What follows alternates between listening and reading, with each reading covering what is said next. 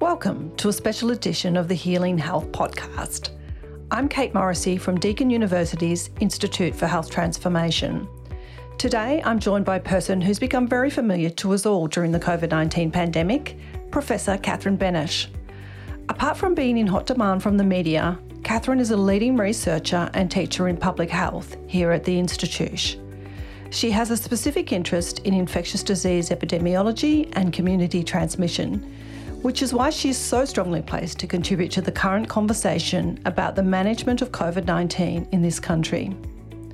Today, we'll be talking about her experiences and perspectives on the pandemic and exploring what our responses to COVID 19 reveal about our health systems. Join us now in the conversation. Lovely to see you, Catherine. Thanks for taking time out of your very busy schedule to be with us today. I'm sure you'll agree the last 18 months have been an extraordinary time for health in this country during the pandemic. Just when we thought we might be getting back to some level of normality, we find the Delta variant now on our shores. Is the end in sight? Great question, Kate. it's a question on everyone's lips. It's it is a changing challenge, and I think you're absolutely right. You know, where, where we've built some experience, we knew we were going to keep having outbreaks. We just didn't know the outbreaks would get harder and harder to manage with this shift in the variants. We knew it could happen, but it's different, the reality when you deal with it.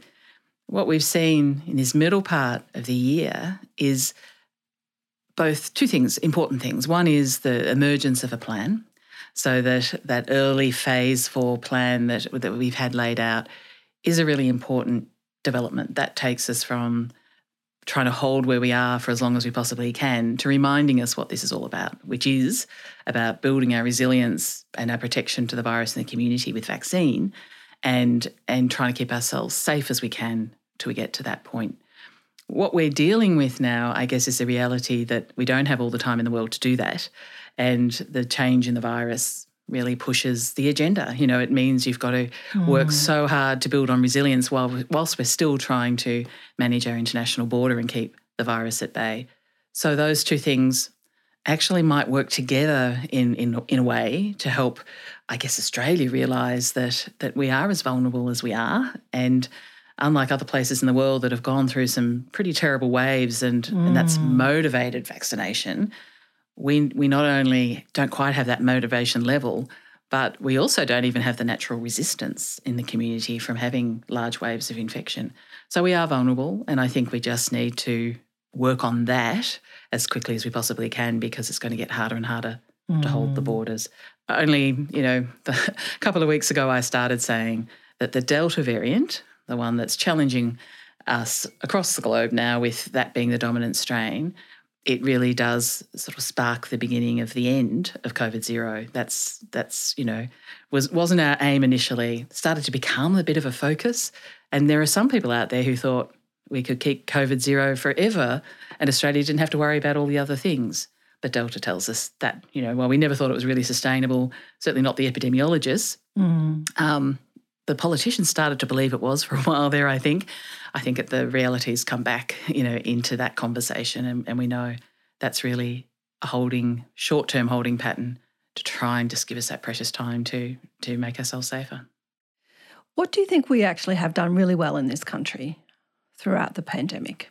Well, I do think that strive to really suppress transmission um, was was the right thing to do in 2020. We didn't know then whether we could even develop vaccines. So it it was important to buy time to understand what our response to the virus could be and should be, um, whether we could, you know, even fully understand the impact of the disease at that point. We we had to really, unfortunately, watch what was happening in those countries where they didn't put those early controls in place to fully understand the impact. And some of the early modelling criticised at the time because it was kind of worst case scenario, assuming we did nothing, but did show you know what it could do even to, even to countries like Australia. And sadly, we saw that play out in places overseas where hospitals were overwhelmed. Mm. So that was that learning time was really. Um, an important time to try and battle the virus as much as we could, so that we, um, in our very vulnerable state, um, could could at least then see what our strategy should be and start to put those in place. So I think that was done really well.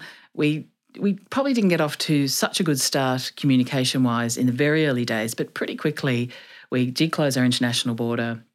We formed the national cabinet, which brought the states together with the federal government, and and over those first important couple of months, there was a much more coherent um, consistent message across the country, which I think was really important. That that was this was our aim. We were mm. going to mm. bend the curve. If we had outbreaks, we were going to suppress transmission and do that aggressively. So, so I think that was the right way to start. And Australia, with very few other countries in the world, um, you know, uh, sister country New Zealand uh, did very well, and countries in Asia who'd learnt from SARS. But we're actually, you know, very few countries succeeded in doing what we did. Mm. And on the flip side, um, what do you think we could have done better during the pandemic? Well, I think it's how we use that time. I think we did lose sight in a way of why we were trying to keep the virus at bay, why we closed our international borders. We knew that that was an incredibly risky thing to do, but the rest of the world was in effect closing their borders for a lot of that time too because the virus was in and spreading. And so they would either not travel to countries where there was a lot of virus or those countries would close their borders. So there was a lot of disruption around the world. And we had that similar level of disruption, but we could live from time to time, depending on which state you're in, a relatively normal life. So the, the challenge with that then was people understanding the true risk and remembering why we, we'd created this artificial holding world, um, which was really about vaccination. And in the meantime, there's been so much conversation in the space before we had good national campaigns about vaccination and what it could achieve.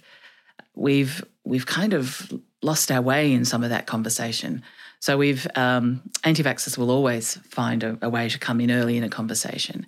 Mm. But there's a lot of people out there that are just reading information. Some of it looks genuine from around the world, and they're trying to make sense of it. And you really need to respond to that in a very consistent and considered way and have a trusted source of information. And I think that hasn't been there and it's left us open mm.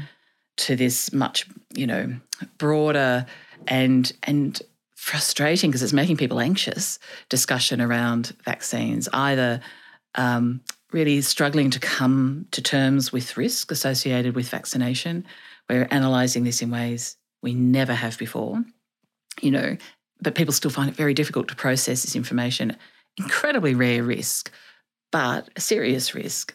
And so trying to make that make sense to you, not just in terms of frequency, but in terms of possible outcomes, weighing that up against the benefits you get from vaccination, which aren't just at individual, but also at population level, it's a very hard thing for people to get their heads around. Mm. And I think other countries have done a lot better than us. Mm. So, you know, in, in the UK, they rolled the vaccine out like a lot of other countries who had the full force of a wave in, in motion, went to mass vaccinations. People were vaccinated, you know, in droves. People wanted to be vaccinated. They knew what mm. they were being mm. protected from. In Australia, it was more of an abstract idea. But the other thing was um, the messaging around it too. And um, just been, so I was having a conversation just today about some of that messaging, and and you know, it is that sense that if you can show what vaccines prevent you from dealing with, it it helps people understand the true benefit, and that's what they're weighing up. And in the Public Health England regular surveillance data, they're always updating how many hospitalisations have been prevented, how many lives have been saved. And I think, you know, we've put our focus on you model to see what level you might get to get not even herd immunity because we're not aspiring to that, a very kind of confused way about thinking sometimes around the benefits in Australia versus something as blatant as how many deaths have been prevented. So the communications and the coordination across the country. And then with that, you get the politics coming in and enveloping the science and and the conversation. And I think that's that's actually made what was perhaps our weakness a greater weakness and that's mm. that's disappointing because we can't afford that you know we've got to be looking at any outbreak in Australia as an Australian problem and and it hasn't been the way we've we've dealt with that as we've mm. found these you know state to state outbreaks in terms of the huge amount of misinformation that's been floating around. And as you say, you know, it, the information can you look very authoritative and genuine. What role have you tried to play in terms of educating the public and helping people navigate through the vast amount of information out there? It's exactly that. It's actually helping people understand the numbers. Numbers are misleadingly simple. And, and we saw that even in uh, the second wave in Victoria in 2020, you know, we, we had better testing during the second wave than we'd had at the start. So numbers did give you a, a, picture of what was happening in the community, but a very biased picture. It's the people who are tested, it's the people you hear about. And likewise, we started to see a lot more reporting coming from the government and the health department, particularly when there were concerns over our public health response. So we'd start to hear about, you know, cases according to whether they're still under investigation or not.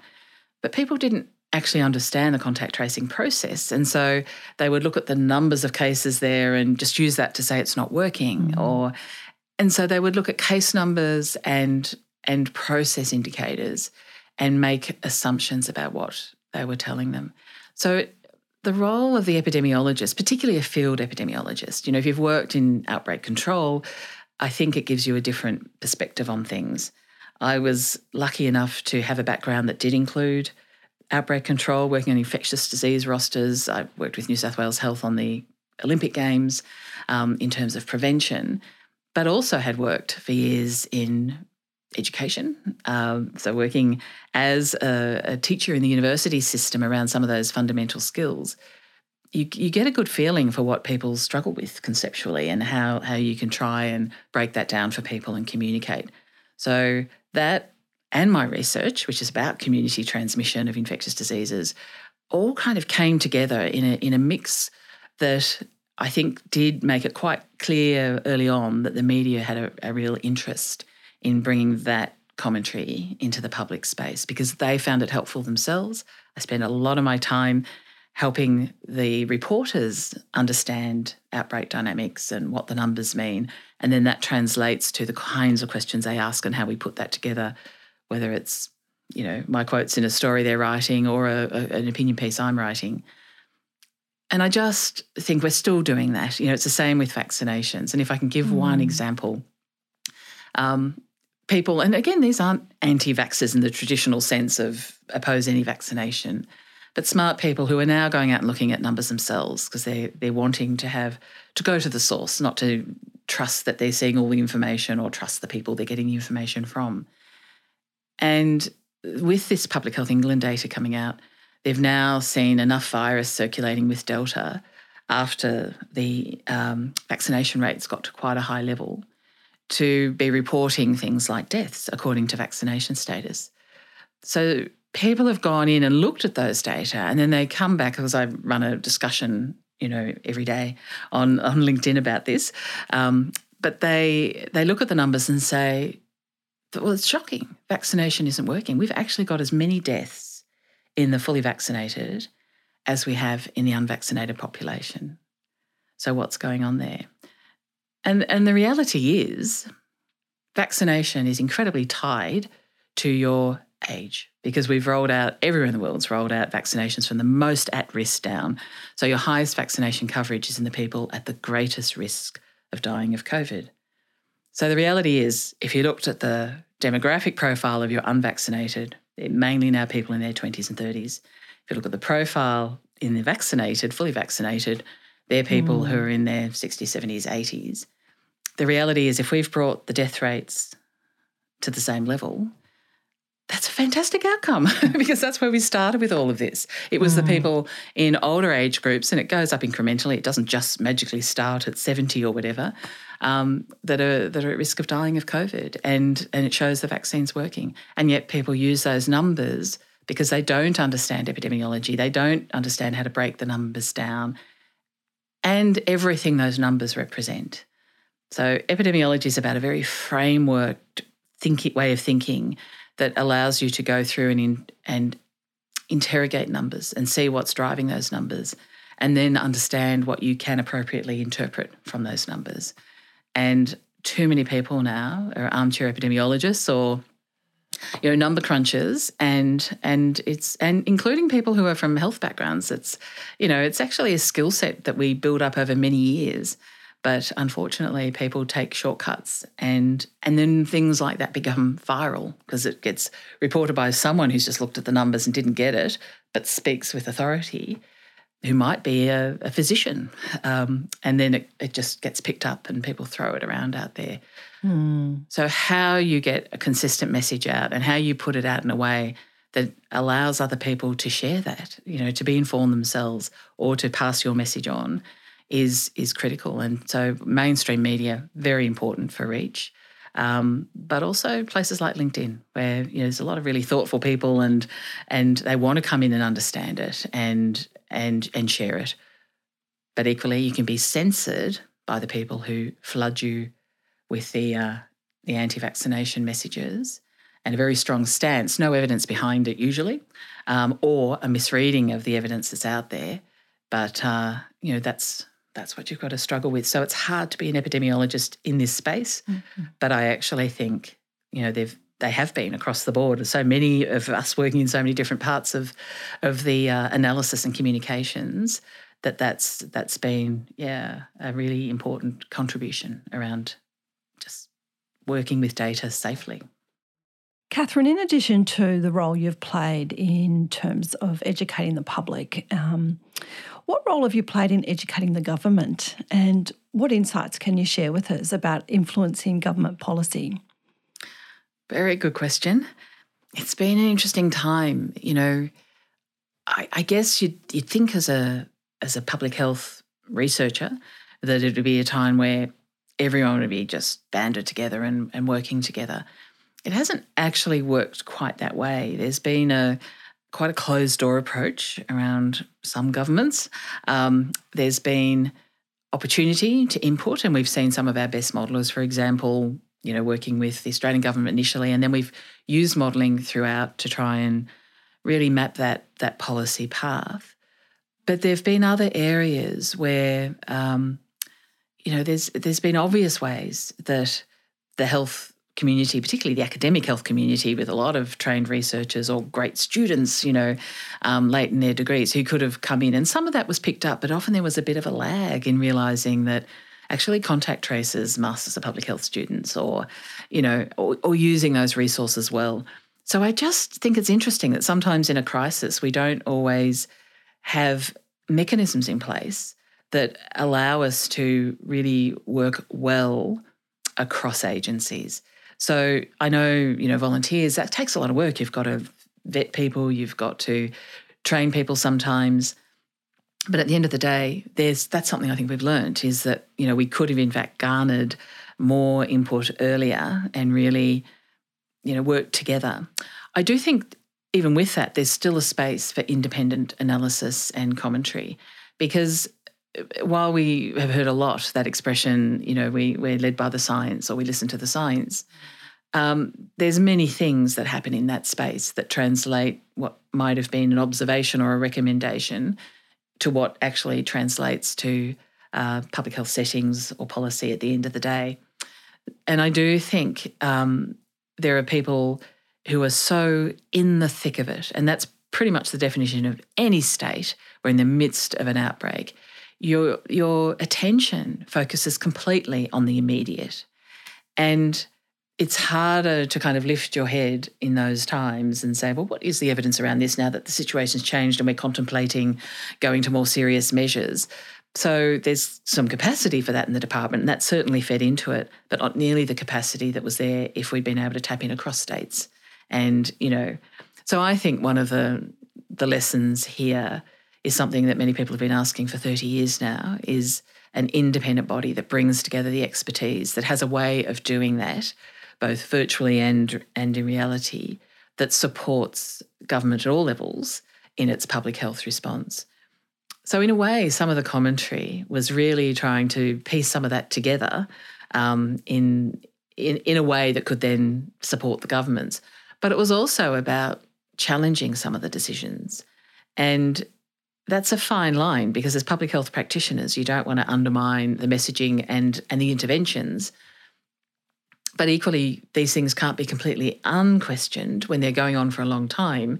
And there's uh, commentary from the governments about the evidence base, but that's not being presented. And so we wound up being in an unenviable position where you would have the media coming to us and saying, well, they've said there's evidence behind this. What evidence is there? Curfews was probably one of the main ones that um, curfews in, can work. And there was no evidence that any of us could find. And, and you know, it's not to say it might not work, but there wasn't even evidence from the nature of transmission in the lead up to that that was being presented by the government to explain why they were going this path. So you ended up not being able to defend some of the decisions. Some people did. Some people had very strong views, even amongst the experts.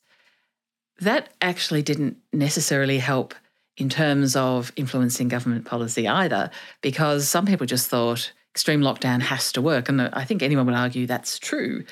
But actually, to get the balance right and to have something that's that's minimal impact in a negative way in other areas whilst doing the job you needed to do in public health terms is something that if you don't have good evidence at the start, you've got to build as you go.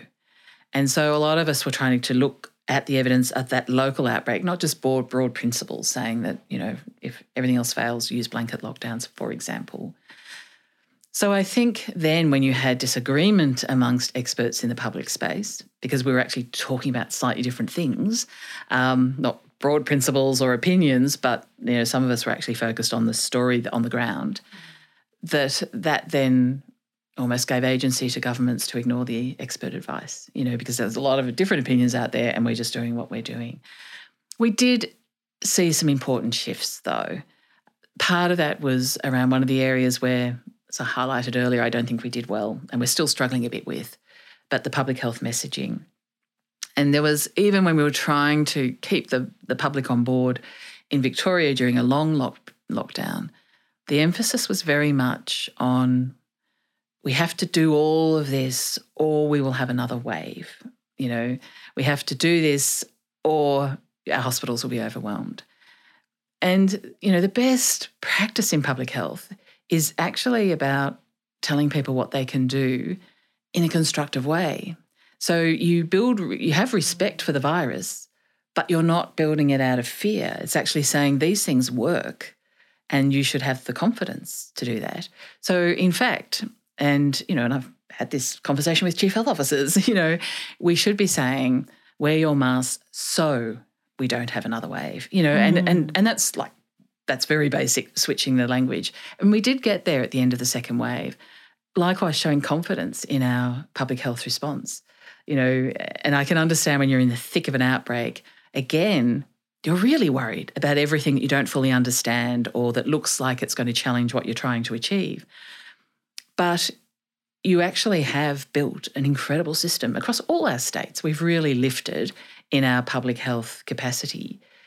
So you need to speak to those strengths because then you want people to engage in the public health system and you want them to believe that together, community and public health can um, can bring this to an end. And I think that's again something that you know you really need to have working well. And so we did see shifts there. Most importantly, I, I championed uh, going to contacts of contacts. This was something that I could see we were just never getting in front of the virus in the second wave. When it did come back into the community from a workplace, we'd see another cluster. We're always that bit behind. So I'd been promoting this and doing it in a way that wasn't just about saying we should do this, but explaining why it works. And in that case, it meant if you got to someone who had been exposed only to discover that they were already infectious by the time their test result came back.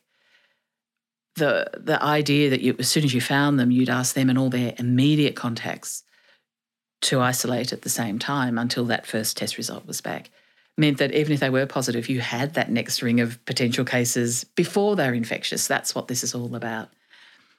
But equally, from a government point of view, it meant those doing the outbreak control work could actually tell when a cluster had finished because they would have a ring of close contacts, all of who were negative, and the chance of that point with those variants of having a another more casual contact infected were extremely low. So it gave them the confidence to say we've got this contained, And it could prevent us needing to go into lockdown or get us out of lockdown if we use that as a control measure. And that's something that has been used in other outbreaks since. But it did take months of lobbying. And, uh, you know, and I, and I was acknowledged by people within the department for my role in that. But it's not, again, something that was that was kind of a public thing. It's just just a sort of a shift to it. And I do think, you know, those things are good examples where science, you know, an independent science is working with health departments. There could have been good news stories, but in fact, kind of slipped through. And with that, it's less likely to influence other states. People just see it as another state difference rather than, well, that's good advice actually when you listen to it. And when we did it, it worked. You know, then you're more likely to see it picked up earlier by other states. Testing every hotel worker every day. That was my recommendation after we had the outbreak in Adelaide um, that did get into the community from hotel quarantine. Um, Victoria picked that up very quickly. And um, the other states didn't until they each had their own problem of, of a infected worker being in the community for days. So I don't understand that, you know, why we're not using that uh, Australian Health Principal uh, Protection Committee to to really say, well, we've had to lift our minimum standards now. We've learned here, and this works. So I think again, it's sort of a mix of how you influence policy and how you also get that lifting the national minimum standards so that the country benefits. Thanks. And thanks for um, being so influential in that space. Hopefully, that made a big impact and um, reduced the length of our lockdown. So, thank you. Um, as you say, you know, public health has really enjoyed um, a bit of a time in the limelight. Um, so, once the pandemic passes, fingers crossed it will, and we will get to some level of normality again. Um, what do you see as the key areas for public health investment? Well, I think one of the legacies actually will hopefully be that everyone's a bit more cognizant of, you know, hygiene, distancing, and all those things. And I like to see masks have a place, you know, um, in our futures through winter indoors. You know, I, I, think people will be wearing masks to grocery stores because they've enjoyed a couple of seasons without having a head cold, which is actually, mm. you know, one of the, the silver linings to all of this. We've learned that we'd um, stripped away resources, particularly in public health. We've we've invested at different times in prevention, um, but we we did some of our primary responses in public health really have been underfunded over a period of time, and that means you lose capacity. So one of the most important things is we take advantage of the capacity we're building. I know at Deakin we've got people who've come into these new roles being developed in um, government departments and they're now coming back to university to do more training in public health, which is brilliant because you'll build up a, a group of people with experience and formal training that hopefully will have you know well-funded um, places in in our public health going ahead because you just can't build these things in a crisis. You have to have that there and, and it's more likely to give you a stronger prevention position and that's ideally where you spend your public health money in prevention but equally, you can then turn that into a response if you need to when you're confronted by these new threats. I think the other area that's really been highlighted through all this that needs attention is governance.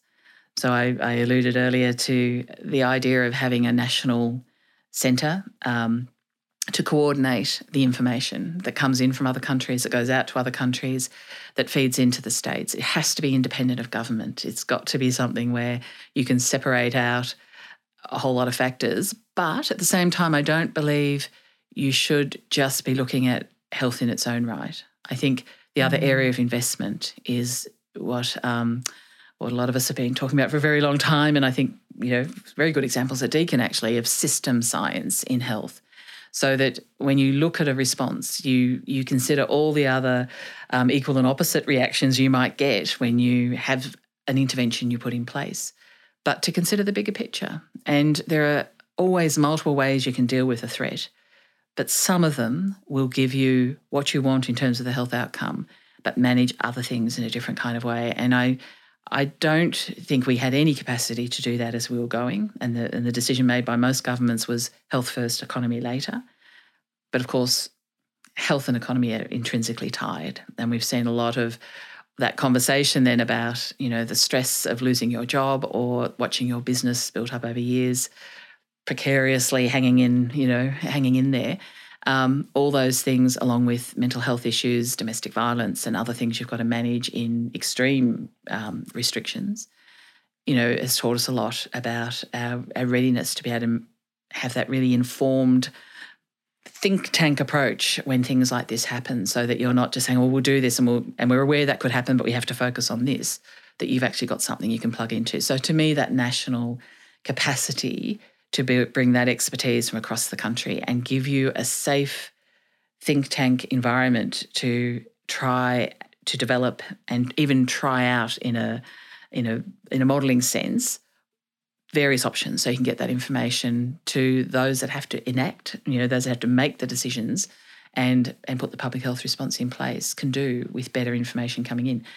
And at the same time building evaluation into all those interventions so I was asked um, to present evidence to the uh, UK All Party parliamentary hearing when they were looking at coming out of their lockdown um, late in 2020 and still um, right through to the middle uh, of of 2021.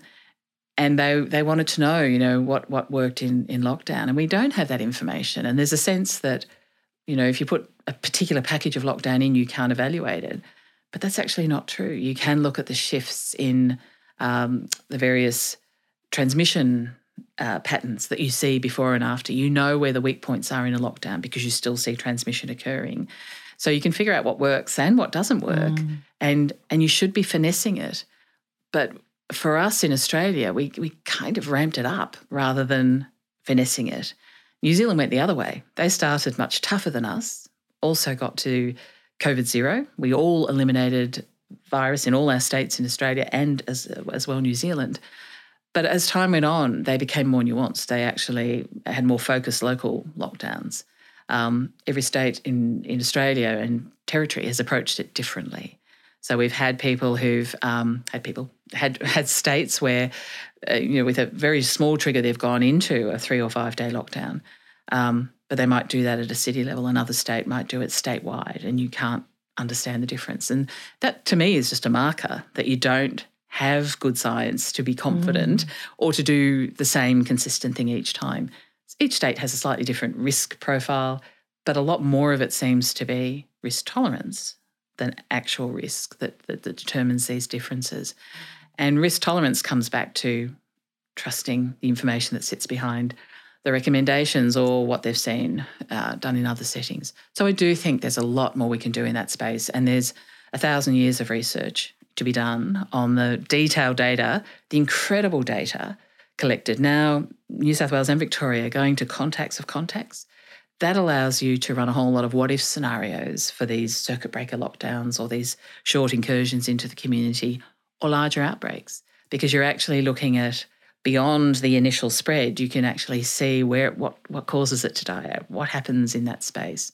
So that's incredibly important that coming back to your question, that we're using that to shape our future responses, but we're also going to invest in turning those data into data that can be analysed in that way. That can take a bit of work, um, and that we then invest in the research we need to do so we fully understand where we've been without fear or favour. This isn't mm. blaming. This is mm. saying, you know, we didn't have that evidence. This is what we did. Um, and we kept doing the same because we weren't looking at that evidence as we went. So that's not the error. The error is if we never get to it, if we never do that evaluation work. And and I think that's that's the gift to future generations is is learning as much as we can out of what we've been through. Sure. And how likely do you think it will be that we um, get a national think tank independent? It's hard to see. You know, um, certain senior uh, politicians, in fact, our health minister, um, uh, Greg Hunt, was of the view at the time when some of these conversations came up again that, you know, we were the only OECD country without a CDC equivalent and we were doing better than all the rest. And so it, hard, it became hard to you know have an argument because we'd gone for this this kind of strict um, lockdown approach nationwide, and that did work mm. initially. But I think he, like everyone else, is aware of actually the work you need to do while you're doing these responses that, that in fact is very difficult if you're in the action room, you're in the war room in a health department, and what other supports are needed. So I'm hoping that, you know, there's a the lesson from this is what that could have brought and and what it can still bring now as mm. we unpack, evaluate, and learn from where we've been. And and I'd like to be world leaders in that space. And I, I think having something that is uh, again independent from government, but brings together the expertise from across government and universities and private institutions, um, and our wise retired dons. I've heard from a lot of people who are great thinkers in this space, and they don't have a, formal way to engage mm. either. And I just think, you know, that would be a great legacy for a health minister, wouldn't it? To pull that together to say that this is the turning point. And um, Australia, which went from being, I, you know, I think everyone would agree, one of the envies of the world, now people less certain about what mm. Australia is doing and mm. why, could in fact re-establish itself, you know, as one of the leaders in this space if we if we really work together to analyse where we've been and what we can take from that into the future. Explore the state of our healthcare systems with Australia's leading researchers in the Healing Health podcast. Join us in conversation on the challenges facing healthcare and what work is being done locally to transform the delivery of prevention and care globally. So listen on your favourite podcast streaming service or visit iht.deakin.edu.au forward slash podcasts.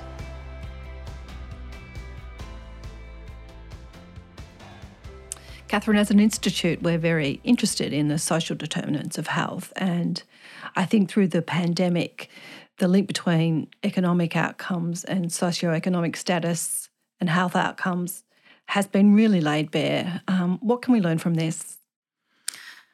Oh, that's that's such a big question, I um, and I and I think that's one of the things we absolutely have to look at uh, in the data we have already, even to fully understand what the impacts are. Um, Eugene Athan and his group uh, at, at, Barwon Health and and some of us across the institute have worked to look at that in in second wave data from the region because we know that people from low SES groups are overrepresented amongst cases, but it's actually incredibly complicated. I mean, it was one of the mm. things that that I felt most um, frustrated by in in a, in a really personal way. I think was was the way people um, referred to the northwestern suburbs as the belt in the second wave of Victoria that saw most cases, and and there was a lot of blaming and shaming, and and we've seen the same happen in Sydney, with you know. Um, the winter outbreak of yes. focusing now in the southwest started in in eastern suburbs moves to the southwest and then and then the conversation changes about you know the people and their responsibility and not or helping or whatever and the reality is, from a basic epidemiological point of view, that um, you combine a whole lot of factors, which can include language difficulties and cultural differences and perceptions and trust in governments and a whole range of things that influence how well messaging works and how relevant the messaging is to a local community, right through to the fundamentals of how many people live in a house and how households interact and importantly, in one of the areas um, I've done a bit of work on, I, I, contributed to a parliamentary inquiry. and We've written a piece for an international evidence based policy um, article on the casual workers, the people in insecure work.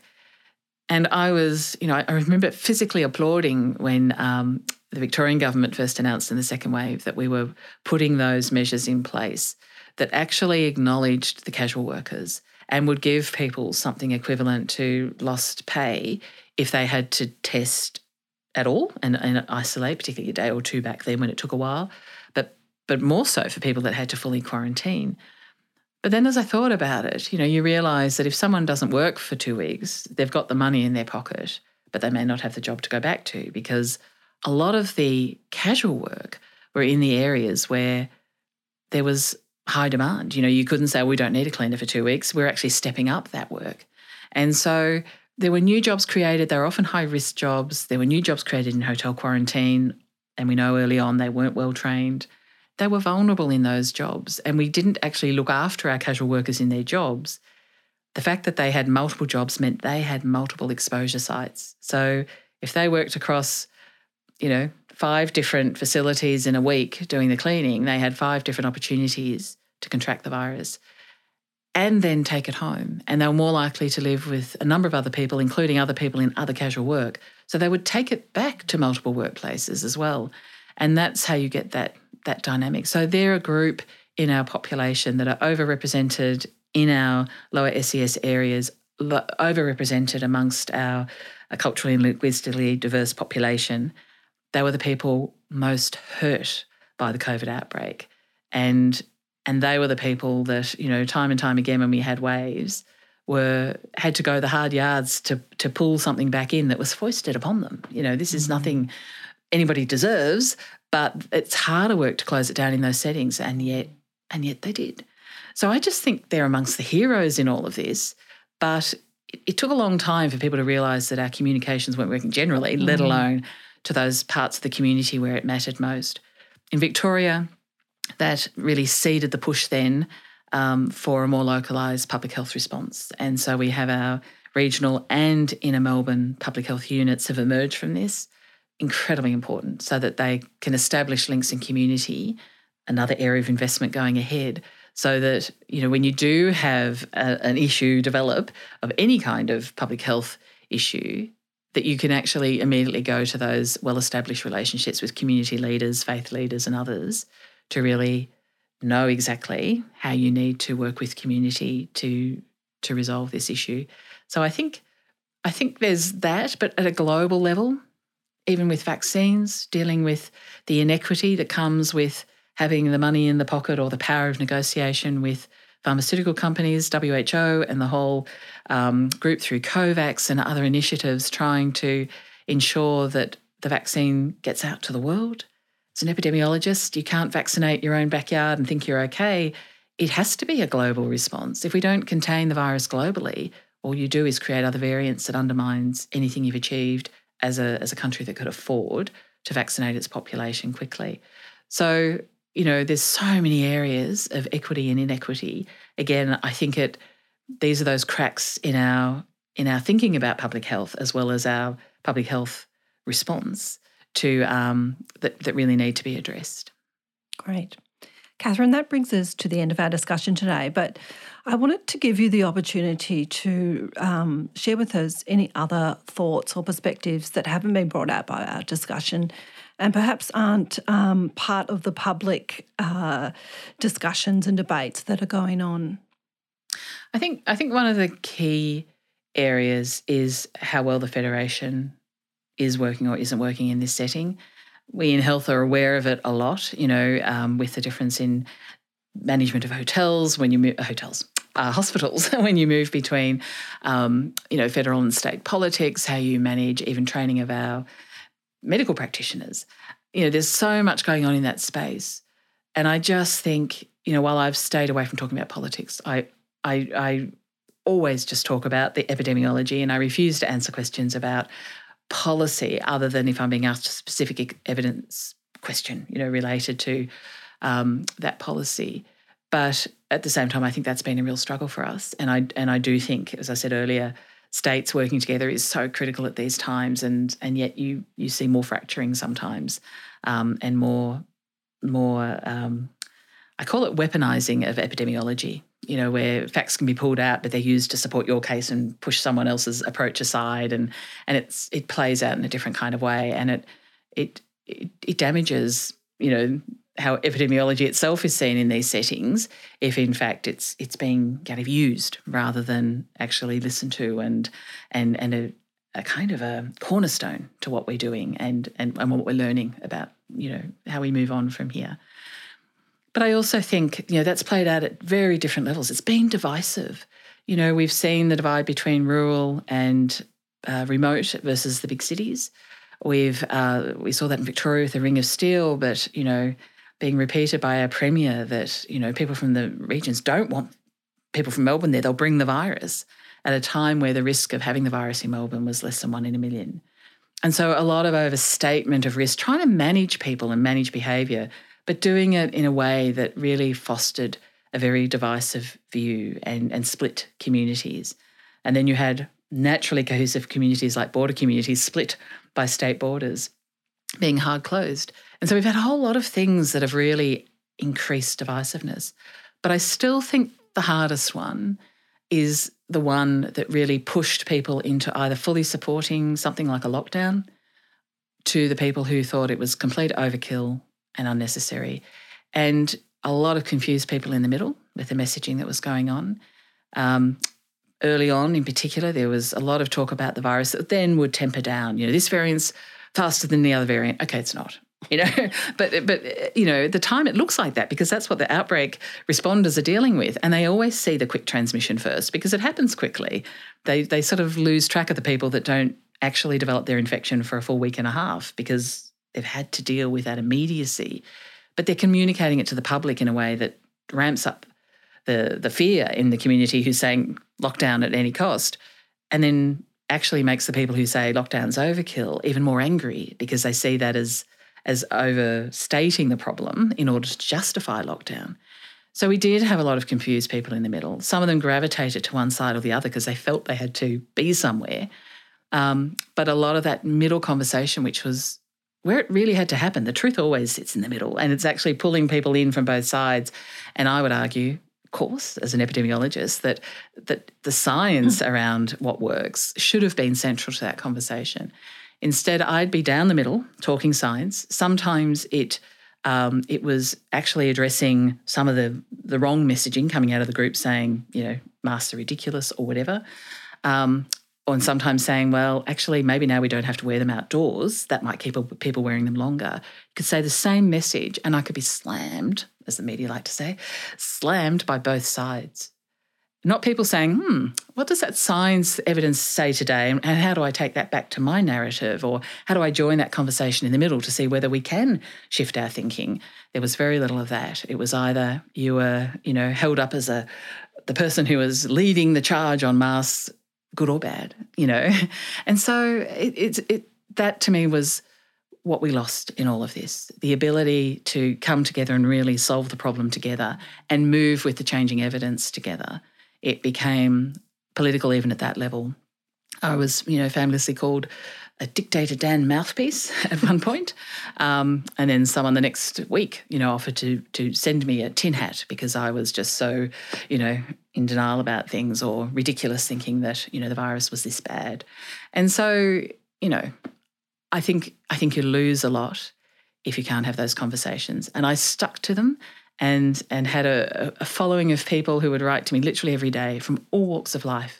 You know, vice chancellors through to 11 year old kids stuck out on a farm at the edge of Melbourne, you know, but inside the ring of steel, helping me understand how this appeared to people, how they experienced it, and and and how the messaging was translating to people. And so you know, I thank all of those people because this wasn't just my voice, you know, that I tried to stay with the data, but I was also learning from these people that took the time to share their analysis or share their thinking or ask me questions that then told me what what we needed to be thinking about in terms of comms, trying to get out, you know, another opinion piece or whatever that would help unpack some of those questions. But at the end of the day, we've got more questions than answers. But as an academic, that's a great thing. you know, we've got a lot of work to do and a lot of future generations of researchers who are really going to, you know, help us make sense of this and and uh, and be the better for it. Thank you, and thanks for our chat today. And um, perhaps just in finishing, I'll share with the audience your huge uh, media reach over the last 18 months, which um, at last count was 690 million domestically and 1.2 billion uh, internationally. So, very well done on achieving such great reach um, across the world. And thank you so much for being a great ambassador for the Institute for Health Transformation and Deakin University. And um, yeah, good luck for the next six months. I'm sure you'll continue to appear on our TV screens. Thank you, Kate. And Thanks. thank you. Really good questions. That's been a good conversation. Thank you. Thanks. Thanks for joining the conversation about our health systems and COVID 19. For more information on any of the topics or researchers in this series, simply head to iht.deakin.edu.au